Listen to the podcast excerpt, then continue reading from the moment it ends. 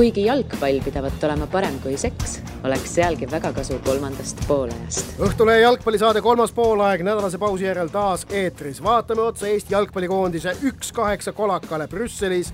vaatame natukene ka, mis toimub Lõuna- ja Põhja-Ameerikas, isegi räägime Okeaaniast, samuti videokohtunikest, Inglismaa koondisest, koefitsientidest superlaupäevast Euroopas ja ka Šotimaast. Õhtulehe jalgpallisaade kolmas poolaeg seitsmeteistkümnendal novembril kaks tuhat kuusteist ning pidulikku stuudiosse on kujunenud pidulikku saadet lindistama Henri Rull. tervist! Viljar Voog. no tere, tere! ja mina, Ott Järvela ning eh, noh, vaata, kust otsast tahad. kas Narvast, Missost, Osmussaarelt või Sõrves äärest või siis Paide Vallimäelt, aga ei ole võimalik mööda vaadata sellest, mis juhtus pühapäeval Brüsselis Eh, ehk et Eesti jalgpallikoondis kaotas seal eh, valikmängus Belgiale üks-kaheksa. Henri, kui me sellele mängule mõtleme, mis sa arvad, kuivõrd sügav selle tulemuse mõju on? ja ku-, mille, milles see mõju avaldub? ma arvan, et kui, kui sellel mingi selline sügav mõju on, siis on see kindlasti peatreener Reimile.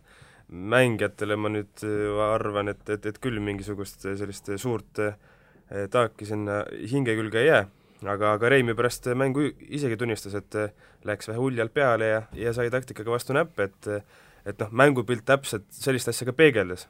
et ma arvan, et temale on see eh, kõige suurem õppetund ja ka muul juhul ma arvan, et noh, masendav tulemus küll, aga aga noh, mingisugust revolutsiooni nüüd selle pealt korraldada ei saa ka. et need tulemused või noh, järeldused, mis nagu sellest mängust on tehtud ja põhjused, mis välja käidud, noh tegelikult loogiline, kõik see analüüs nagu, mis on nagu kolm päeva järjest on... läbi nämmutatud, igalt poolt läbi käinud, see kõik on olnud tegelikult täpne ja adekvaatne. kuna ta on loogiline, täpne ja adekvaatne, siis minu arvates on seda üllatavam, et Reim nagu enne mängu sellele, sellistele järeldustele ei jõudnud et üritada mängida nii nagu Belgia, et noh, see juba enne mängu kõlab väga no, utoopiliselt ja rumalalt seal on ka selline küsimus juures, on ju, et noh, kui Anier poleks seda kolm-ühte ära löönud, on ju, seda ühte värat sinna saanud, et noh, kas see oleks nagu natukene kainemalt pannud mõtlema, et ärme nüüd teiseks pooleks nagu hoia, hoiame, hoiame ja võib-olla ka Belgiat natukene noh, uinutanud, selles mõttes noh, et siis nad poleks äkki nii isukad olnud, kui seda üks-kolm oleks olnud. nojah, aga ütleme noh, samas on see foon, millelt Reim koondis üle võttis ja millelt ta sellele mängule tuli, ta võttis koondise üle olukorras, kus talt nõuti, et sa pead ründama, et me ei viitsi enam kaitses istuda, teiseks noh, siiski edukad mängud oktoobris nii Gibraltari vastu resultaadi poolest ja, ja Kreeka vastu resultaadi poolest küll mitte, aga noh, mängupilt pälvis nagu igalt poolt kiitvaid hinnanguid tegelikult. ehk et see oli see foon, mille pealt ta mängule läks ja ilmselt selle pealt, noh mitte ilmselt, vaid noh, ilmselgelt selle pealt äh, tuli ka see taktikavalik, mis jah, oli natukene liiga, liiga uljas ja ma ise vaatasin seda mängu äh, koha peal sealt Eesti fännisektorist äh,, istusin seal otsajoonega kohakuti, et nagu nõnda öelda, üle, staadioni üleval nurgas ja noh, võib öelda nii, et võeti vastu kogu see asi eluterve optimismiga. ehk et äh, keegi mingi noh, kui seal null kolme peal natukene sajatati äh, ja, ja üks kolme peal siiralt rõõmustati ja, ja täitsa loodeti, et veel tuleb, on ju, siis kui üks neli ja üks viis ära tulid, siis lihtsalt juba naerdi, üks kuue pealt läksid osad inimesed minema, ütlesid, et tahavad noh, tühjema trammiga koju saada, no ilmselt olid need nagu äh, eelkõige Kohalikud. need inimesed, kes elavad Brüsselis, on ju. ja, ja siis, aga noh, ütleme see, see seltskond, keda ma mängust mängu näen Eesti koondisel kaasas reisimas, need vaatasid lõpuni ära ja said kogemuse võrra rikkamaks, ehk et mis seal salata, see, see, see lõpuseis on midagi sellist, noh jälle noh, eks, eks jalgpall pakub on emotsioone mõlemasse serva ja sedapuhku pakkus niimoodi. mõtle mulle, kui sealt sellest sellest kohutavast kaotusest noh, midagi positiivset välja tulla, siis noh, minu jaoks ongi see, et see mattis nagu selle äh, mõtte maha, et noh, kõiges selles, mis siin viimasel ajal juhtunud on, ongi nagu ainuisikuliselt süüdi Pärson ja tema valitud taktika, et muidugi selles on suur osa, aga õnneks näitab ka seda, et noh, koondises on palju asju, mille nimel tööd teha, ei ole sellist võluvitsakest, millega sa, Reim sai kohe, on ju, asjad kõik paika loksutatud.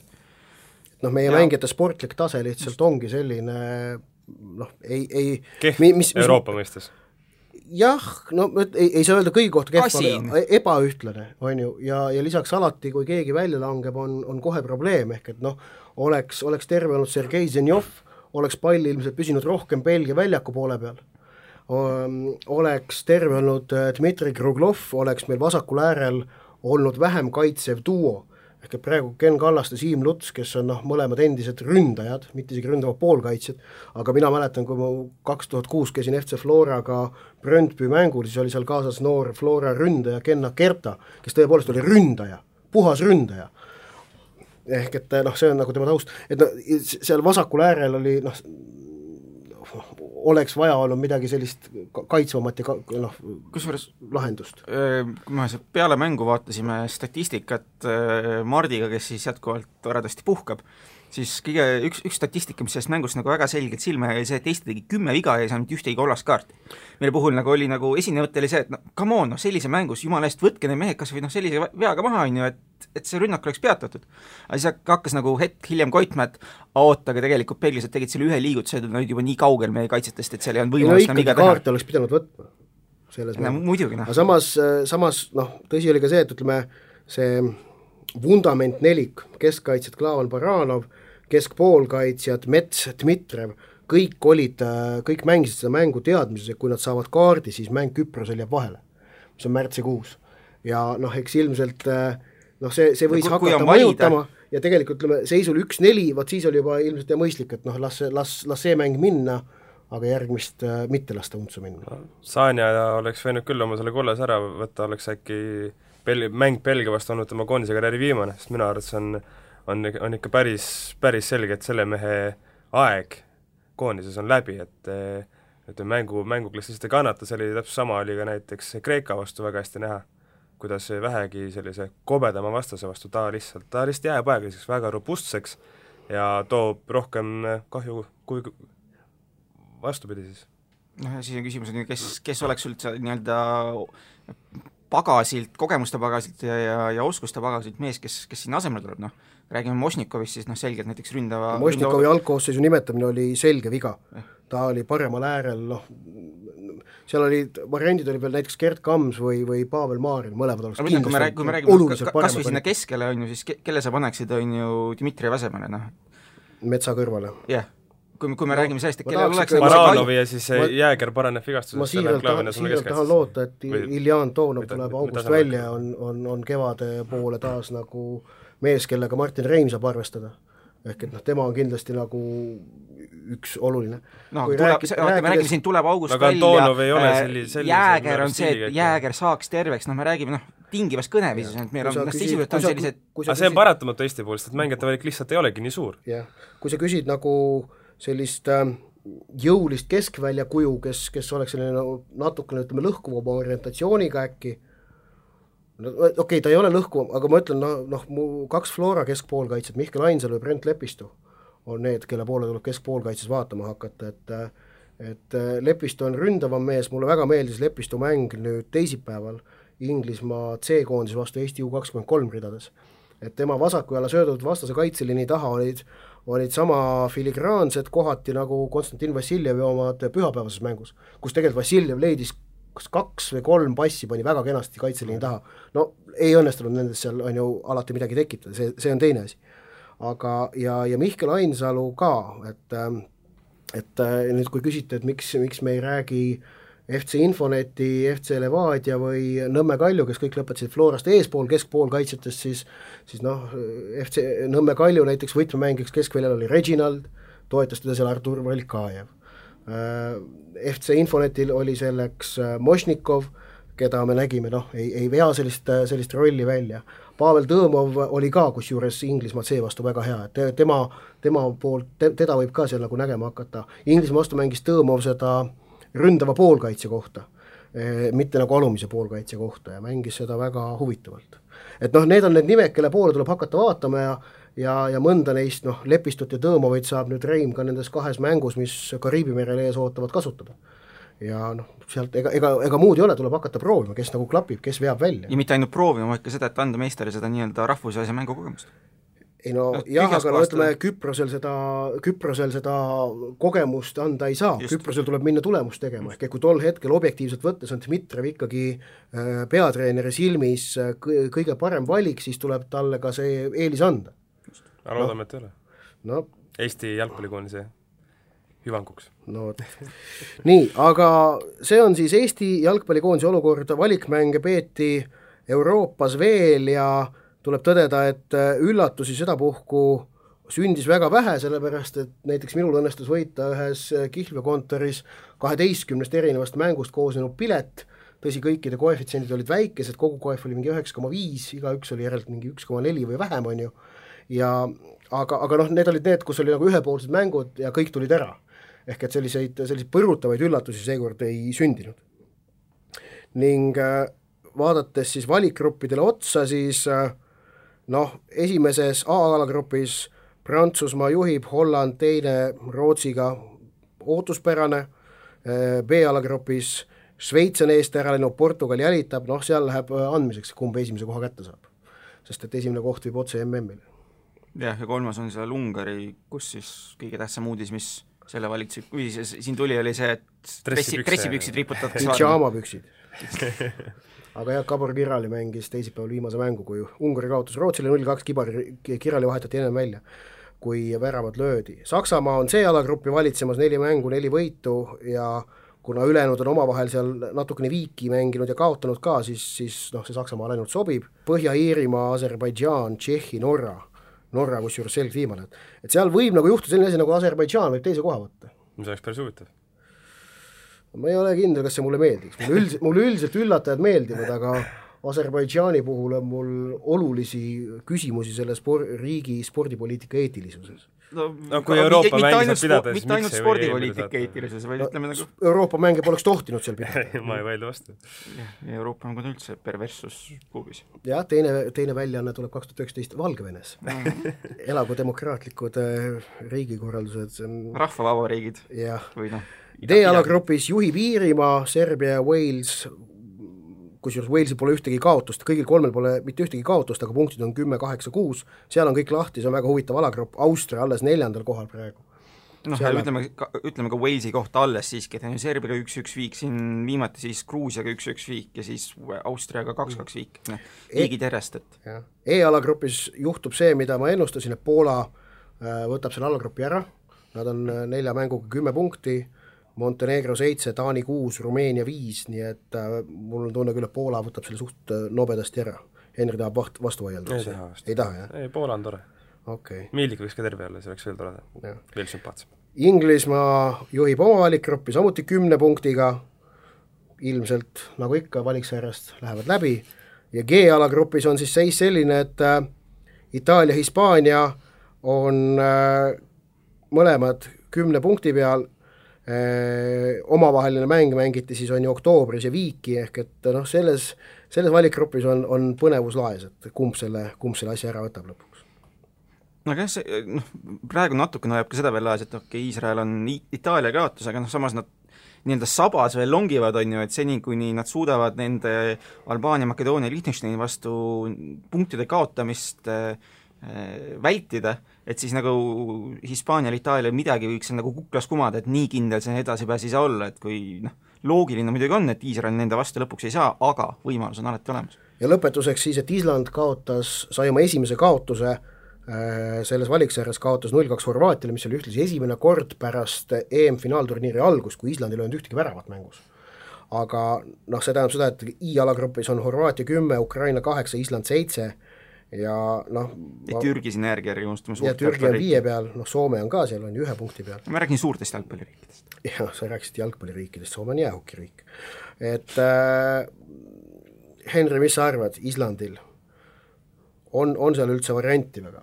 ikka on, ikka on, et äh, esiteks see ütleme, valikgrupi lõpp ei ole, ei ole, ei tule siin veel homme, et ja see punktivahe on ka tegelikult ju, ju, ju päris pisike, et noh, nagu need seisud näitavad, et need neli võistkonda on noh, enam-vähem võrdsed äkki või võib öelda, või siis noh, Horvaatia vast on neist grammi, grammi või nõksa võrra tugevam. aga, aga Island ei jää, ma arvan, teistele küll millegagi alla, et noh, mm, kui neil lootust ei oleks, siis, siis ma ei tea, midagi peaks väga halvasti olema seal, et kõik, ma ei tea, Sigurdssonid ja kõik eh, muud eh, olulised mängijad vigastatud, aga praegu sellist olukorda ei ole.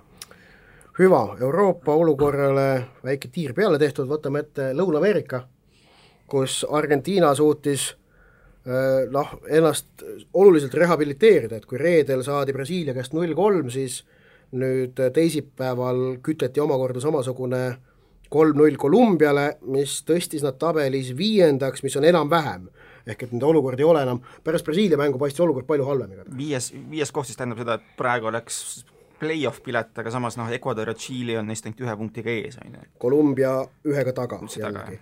aga pole väga vahet ka, et kes selle noh, selles mõttes, et viies koht eh, pääseb ka ikkagist edasi. nojah, sest ookeani on vastas ja Uus-Meremaa, kusjuures Uus-Meremaa Uus-Meremaa no, Okeaanias tegi null-null viigi Uus-Kaledooniaga, ehk et ei ole täiseduga, aga nad seal ilmselt lõpuks ikka midagi, mingit säärast asja ei juhtu. kas, kas meil, kas nad tulevad ikka kindlasti selle jaa, see on välja loositud oli juba loositud ära? jah, ehk Põhja-Ameerika neljas läheb omakorda Aasia viiendaga kokku.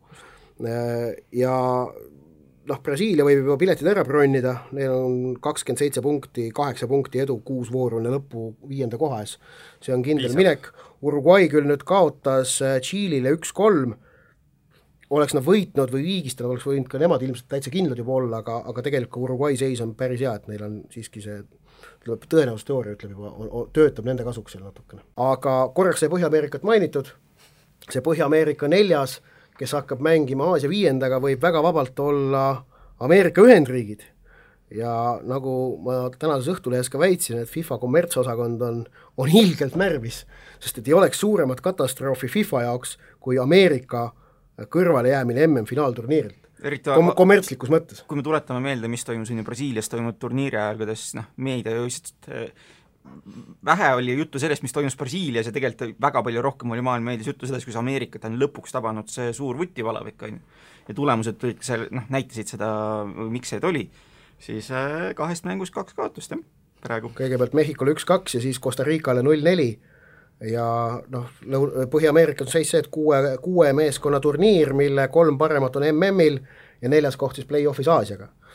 ja noh, USA-l on, olukord on noh, eksimisruumi neil väga enam ei ole. algus oli ka just väga hea olnud, et see on kindlasti ka niisugune asi, mis võib motivatsioonile sellise kõva põntsu panna jah, ja USA koondisel üldse tegelikult viimase aja tulemustega ongi kehvasti, et seal nagu Jürgen Klinsmanni tool praegu kõigub tugevamini kui kunagi Jürgen, Jürgen Klinsmann ei olegi väga hea treener. no MM-pronksi ta Saksamaaga võttis kaks tuhat kuus. jah, aga selle kohta on, on ikkagist ju rohkem nii, et eh, abitreenerina töötanud Joachim Löw tegi suurema osa taktikalisest tööst ja Klinsmann seal ütleme, plaksutas eh, meestele õla peale ja ütles, et olge tublid ja võitke. aga kusjuures mul on kuskilt eh, internetivarustusest meelde jäänud selline tore fakt, et kas USA peaks olema vist suurtest riikidest umbes ainus, kes on naiste jalgpalli vaatamis või nagu nii-öelda äh, teleauditooriumi poolest on kõige suurema auditooriumiga jalgpallimäng on naiste oma.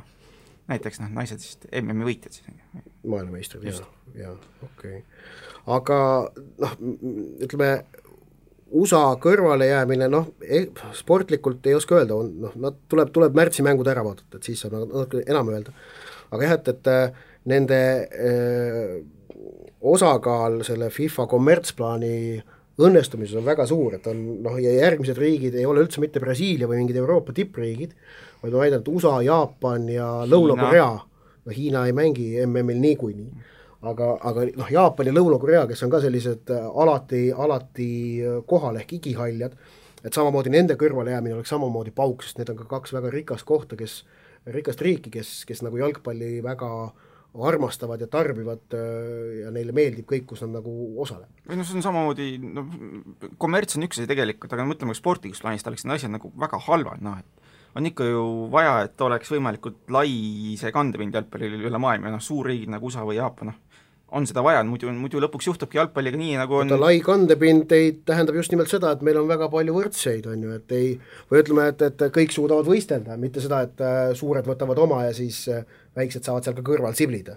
mulle väga meeldiks, kui Põhja-Ameerikat esindaksid MM-il Costa Rica, Mehhiko ja Panama, kes praegu moodustavadki tabeli esikolmiku, ja Aasia viiendaga mängiks play-off'i näiteks noh, Honduras või Trinidad noh, aga me, me ei räägi siin Põhja-Ameerika esindamist, me räägime siin sisuliselt siis Kesk-Ameerika esindamisest Mehhiko on otsapidi jah, on Põhja-Ameerikas, aga noh.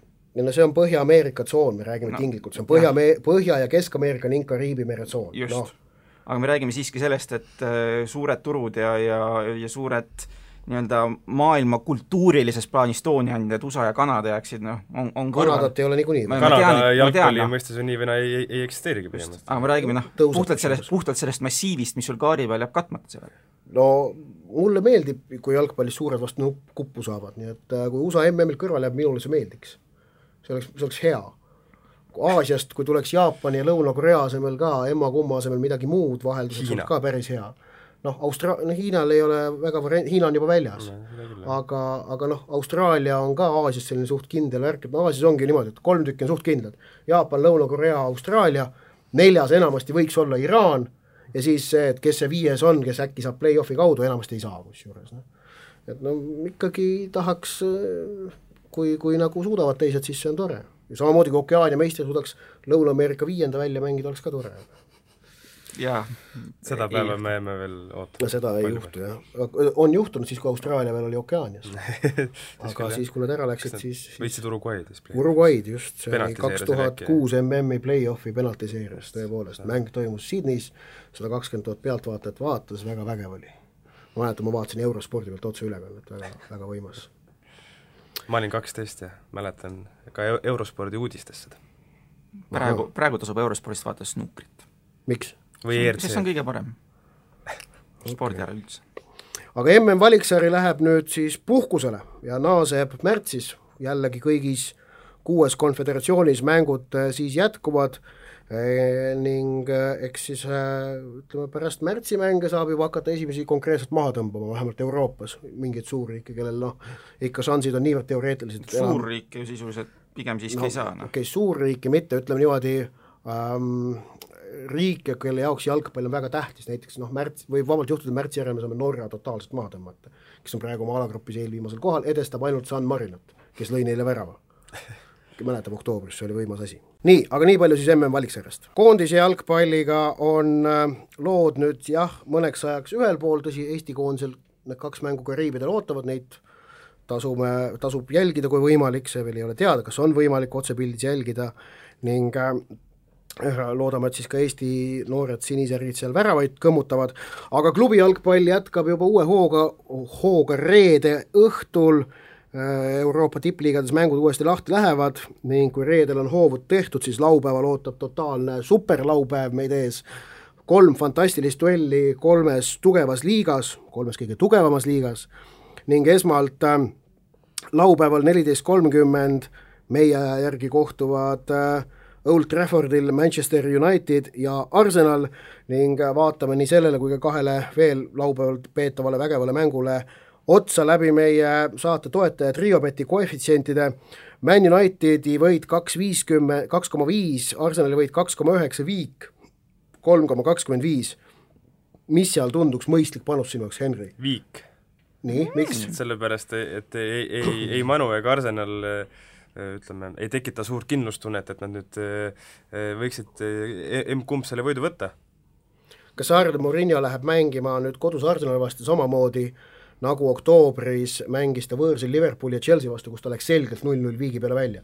Liverpoolis sai kätte, Chelsea's sai kõrvetada. no ärme sellest oktoobrikuust räägime, räägi, ma olin siis kaitseväes ja, ja, ja kasarmus ja mingist jalgpallimängu, mängude vaatamisest ei olnud haisugi.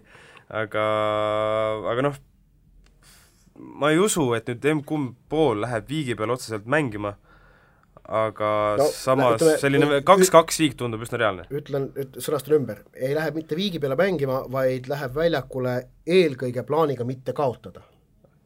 no selline taktika niikuinii, ma arvan, Murillo meeskondadel ala, alati olnud. ei ma tean, aga peale selle, et noh, neil tuli siia üks hea ja tu-, hea ilus mäng vahele, siis ma küll ei näe üht, ühtegi põhjust, miks ei peaks Arsenali võidu peale panustama.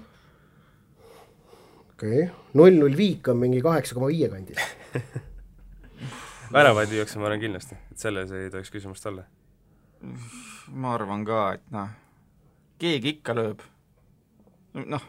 üks mees Manust ja üks mees Arsenalist ja see on üks-üks viik.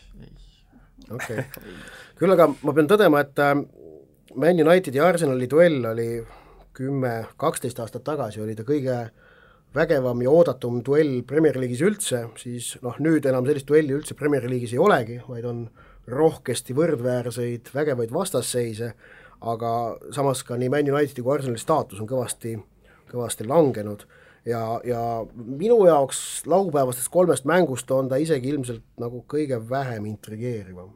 sest et järgmised on Borussia Bayern ja Atletico Real. kuidas teiega? Nende kolme, nende, neid kolme mängu balansseerides ütleme, mina olen äh, selle Manu ja Arsenali mängu ajal täpselt koolis veel. Ja ma arvan, et see on nagu väga hea võimalus Tartu poppi teha. ei no ei, Tartu Ülikooli interneti üli, seda wifi, wifi signaali natuke kasutada ja seda striimida kuskil taga käima panna, aga seda, et ma ei suuda seda mängu, no ei saa seda mängu nagu täie keskenduda ja mõelda tehnikalist, taktikaliste nüanssidele, ma küll ei tunne mitte mingisugust kaotust sellest minu jaoks ma arvan, kaalukausi kõige nõrgem on, on vast Atletico Real hoopis, et eh, Saksamaa mängu pannakse esimeseks, siis Premier League ja siis La Liga. ahhaa, aga okei okay,, mina, mul on, mul läheb täpselt selles mõttes, et äh, õiges järjekorras, et äh, supp, salat äh,, magustoit, ehk et äh, supp on äh, United, Arsenal on supp Borussia, Bayern on selline noh, praad jah, ja Atletico Real on magustoit, mulle väga hästi sobib see Um, umbes nii ta nagu on. aga võtamegi teise mängu, mis siis Eesti ajaga üheksateist kolmkümmend algab, seda ja seal on vastamisi Dortmundi Borussia, Müncheni Bayern koefitsiendid Borussiale kolm koma kuuskümmend viis, Viik kolm koma viis, Bayerni võit kaks koma null kuus. Ja siin ütlen mina, et kui on võimalik vedada Bayerni võidu peale Bundesliga-s kihla koefitsiendiga üle kahe, siis tuleb jalamaid sinna pool kuu palka peale panna.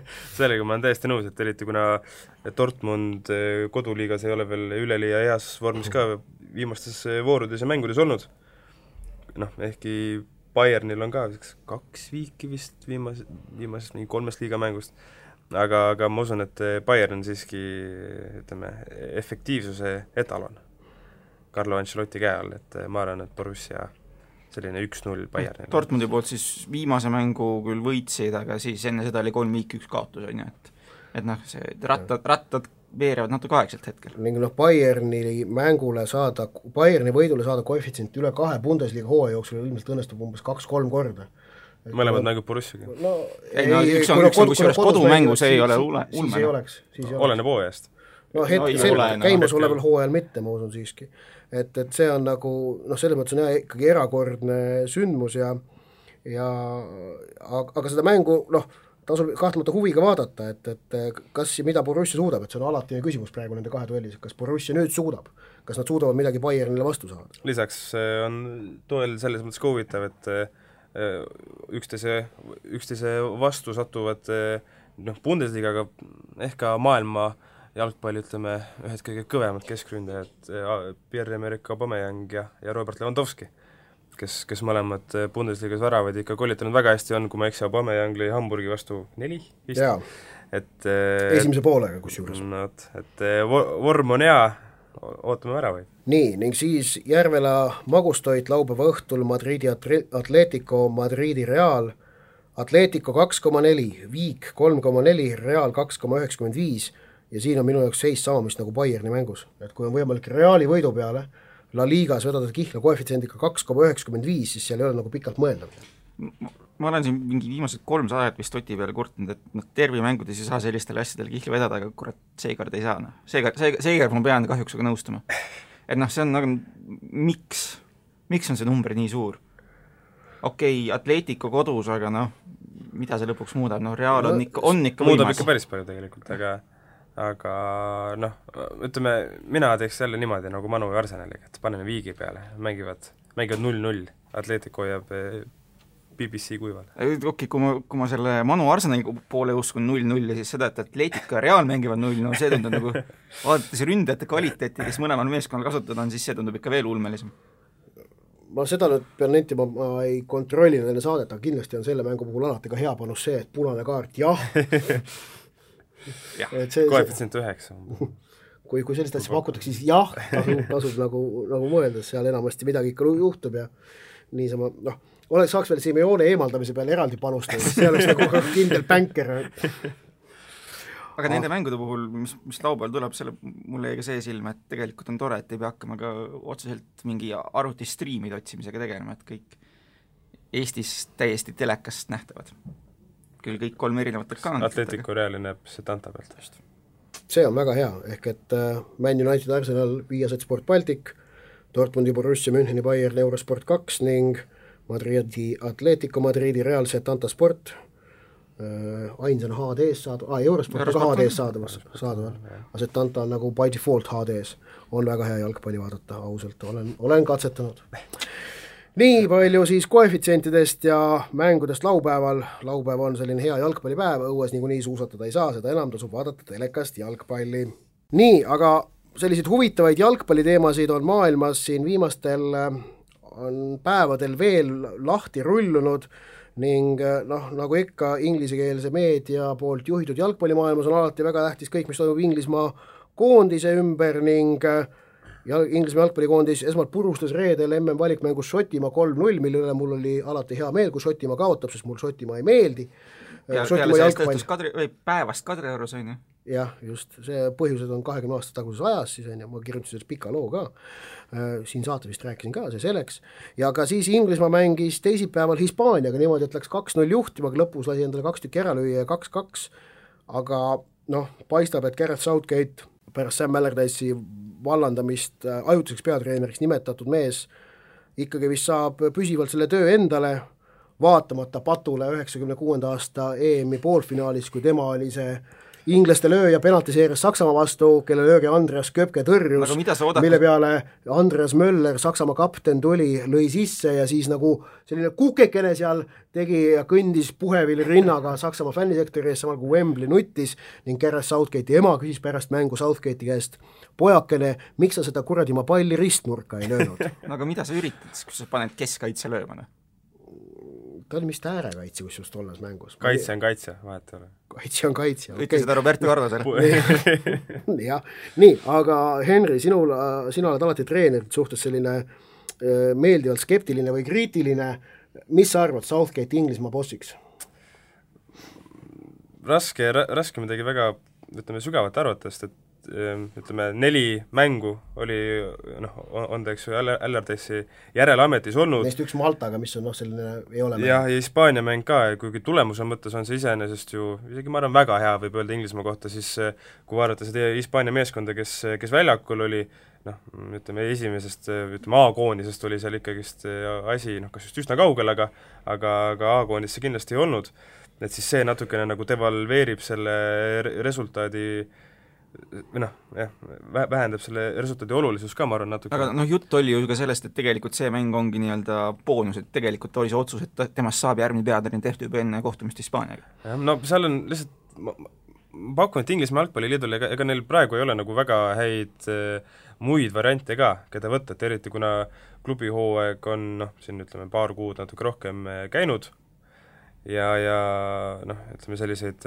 noh, ma ei tea, Slaven Bilitšid või, või, või, või ma ei tea, keda on, on tegelikult eriti hooaja no, keskel ma arvan Vengerist on räägitud, on ju, et tahetakse, aga no aga ma arvan, et hooaja, hooaja keskel klubi juurest on väga raske niimoodi ära võtta, et eh, selles mõttes Southgate tundub nagu väga loogiline valik, eh, Inglise meediat vaadates tundub, et nad on, oleks ise ka selle valiku üle noh, üsna rahul, nii et äh, ei tundu nagu väga kehv valik, samas noh, ega Inglismaa niikuinii enam mitte, mitte kunagi mitte midagi ei võida, nii et vabandust, EM ja MM need kvalifikatsioonigruppe võidavad, aga sellest medaleid ei jagata no minu jaoks oli selle Southgate'i juures kummaline see, et kui Inglismaa meedia hakkas rääkima, et noh, temast saabki nüüd, on ju, kindlalt see järgmine peatreener, siis see, et eh, need palganumbrid, mis räägiti, olid Allardyce'is noh, vastavalt väljaandele, Timesi andmed oli vist kolm korda ja Telegraph on vist kaks korda väiksemad. Guardian väitis, et poolteist miljonit naela aasta kohta. no Allardyce sai kolm. jah, et noh, tehke natuke ilusam number ikka, noh, jumala hoidku.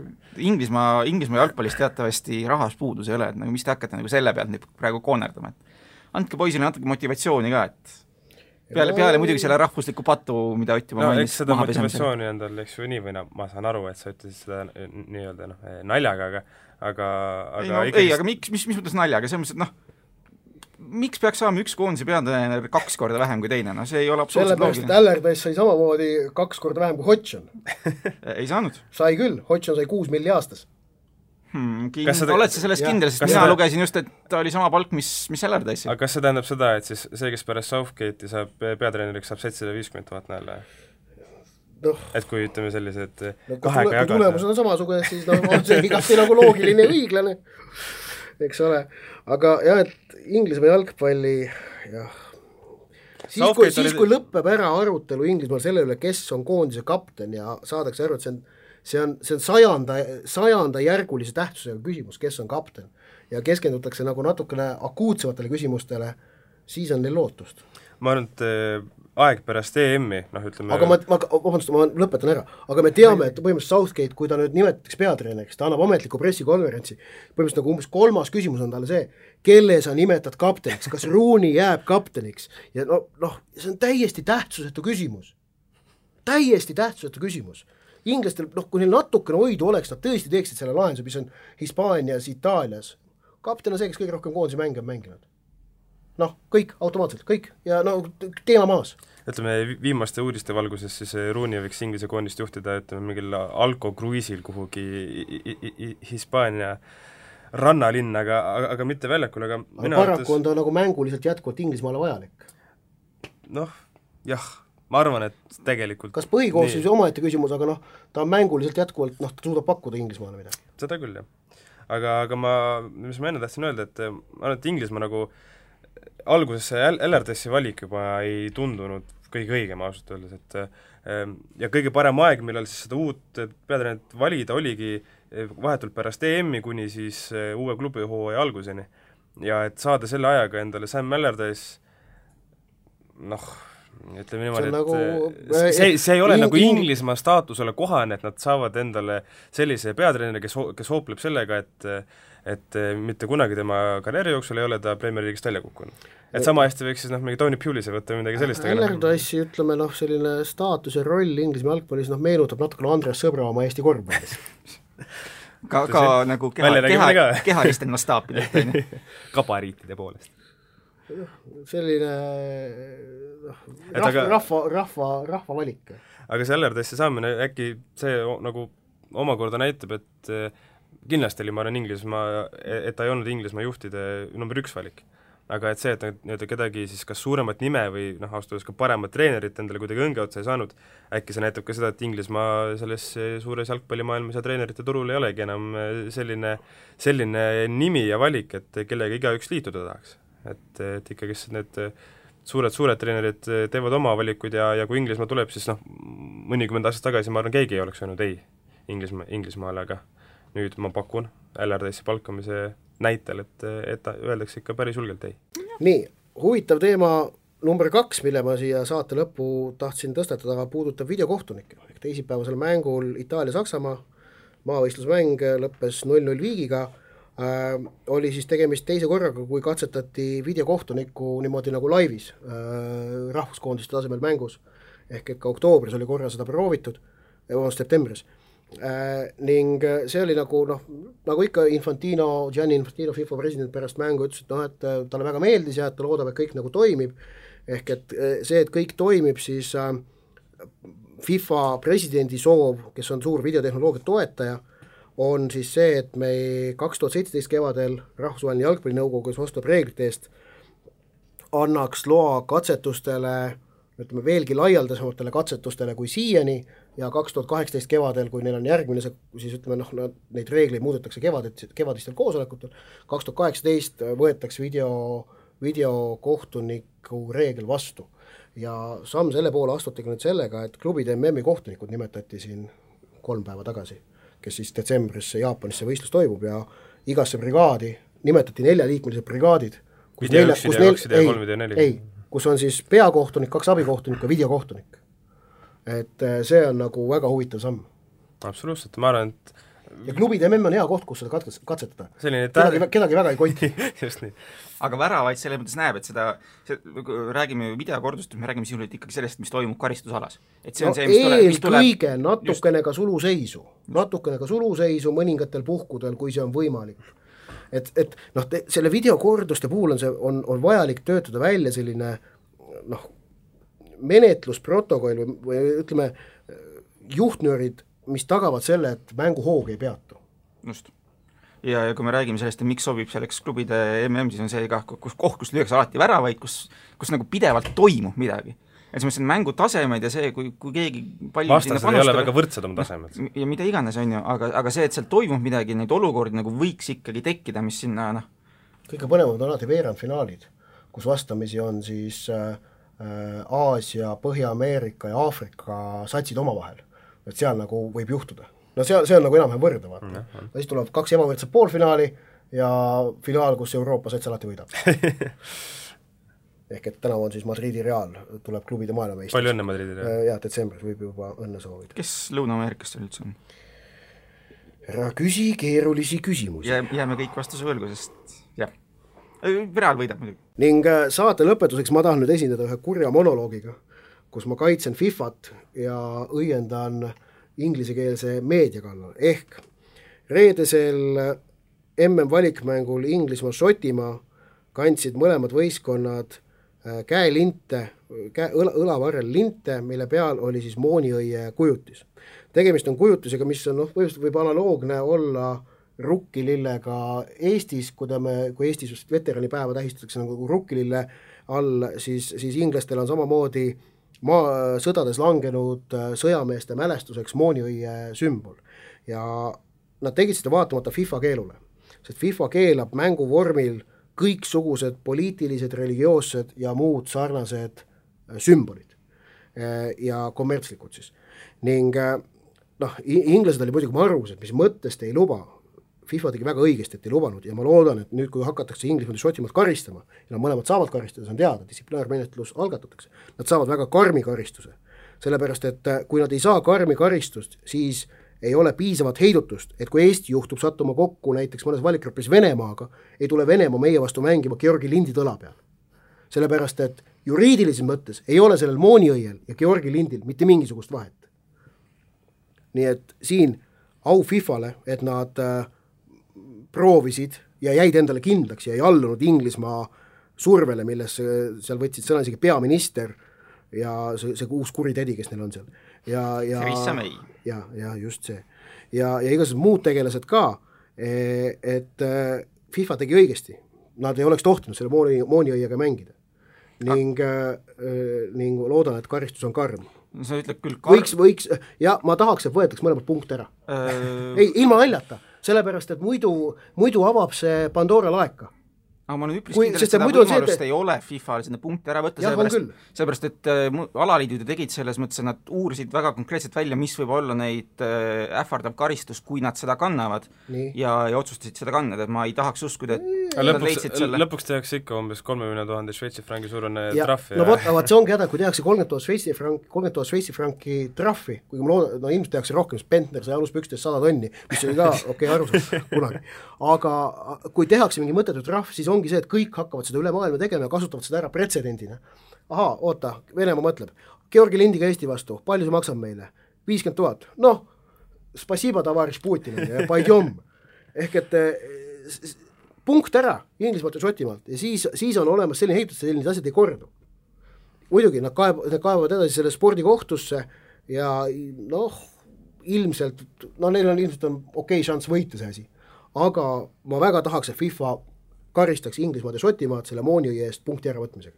ehk FIFA peab, peab näitama selgroogu, mida neil mida noh kas neil on? jaa, aga vaata, Inglismaa vastu neil alati selgroog on mis mõttes? no selles mõttes, et ingla-, iga kord, kui inglased midagi ütlevad, siis nad on FIFA põhimõtteliselt kategooriliselt neile vastu mm.. puhtalt sellepärast, et inglaste arvamus, et nemad ongi jalgpall, on see, mis äh, FIFA-t häirib mind häirib ka inglaste see ülbus ja teadus, et nemad on jalgpall, nad ei ole, nad ei oska seda mängida Nad oskavad ainult neid valikgruppe võita ja, sellega asi piirdub. selles mõttes, et noh, et ei no Inglismaa on suures plaanis, on terve Inglismaa tige FIFA peale sellepärast, nad pole MM-i saanud. aga MM-i, MM-i andmine on nagu mis maailma valimine, see on iludusvõistlus, mitte suusahüppevõistlus, kus võidab see, kes hüppab kõige kaugemale, vaid võidab see, kes teistele kõige rohkem meeldib. ja nii ongi, Inglismaa ei ole meeldinud muule maailma, muule jalgpallimaailmale ja sellepärast pole nad ka MM-i saanud. seal mitte mingit muud põhjust ei ole. miks on terve Aafrika ülimalt tige Inglismaa peale? Äh, terve Aafrika jalgpall. Äh, no kaks põhjust, okei okay,, nad on, nad on terve, terve Euroopa, tige terve Euroopa peale, sest noh, talenti on kõvasti Euroopasse tõmmatud, aga miks kiratseb igal pool Aafrikas kohalik liiga jalgpall, noh, see on korduvalt öeldud Premier League'i vaadatakse igal pool üle Aafrika, nemad on samas ajavööndis äh, Inglismaaga ja nemad kannatavad seetõttu kõige rohkem oma kohaliku liiga osas.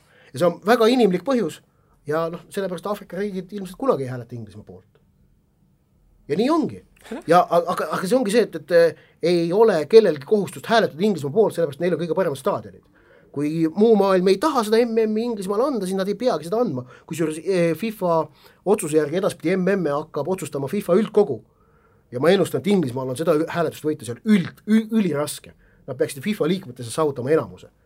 Inglismaa, ärge lootkegi ja üks asi, mis mulle, mis mulle tegi Inglismaa kohe koondise, kuigi mitte siis Inglismaa koondise ebasümpaatseks, on see, kui nad rakendasid David Beckhami Londoni olümpiavankri ette ja siis ei kutsunud teda koondisesse. see Suurbritannia koondisesse. tõprad no seda ei teinud nüüd kuidagi ühestki otsast muuseas Inglismaa jalgpalliliit ega Inglismaa jalgpall. Seda tegi Stewart Pearce, kelle hüüdnimi on Psühho. vot, selliste teadmiste ja siin kõneleja tiraadiga me tänase kolmanda poole lõpetame ning oleme jalgpallijuttudega tagasi juba nädala aja pärast, kui on jäänud muuhulgas ka kolm päeva selleni, et selgub Eesti aasta jalgpallur kaks tuhat kuusteist, see nimetatakse järgmise nädala pühapäeval. uh, kes see küll olla võiks? eks ole, aga saame siis ka sel teemadel natukene spekuleerida ja rääkida. kas mingi, mingi keskpoolkaitse on ju? või, või ründaja? Keskkaitse küll ei saa meil ründajad teevad kõik nii palju väravaid, nemad saavad. ja samas meil on ju, meil väravaid on siin võitnud medaleid kodustelt, erinevatel meistrivõistlustel. kodustelt meistrivõistlustel. ka kodustelt meistrivõistlustel. ka sealt. nii, aga ei, läheb mölaks kätte ära, tänaseks kõik, nädala pärast uuesti. kuula meid igal neljapäeval Õhtulehest, SoundCloudist või iTunesist ning ära unusta meie podcasti tellimast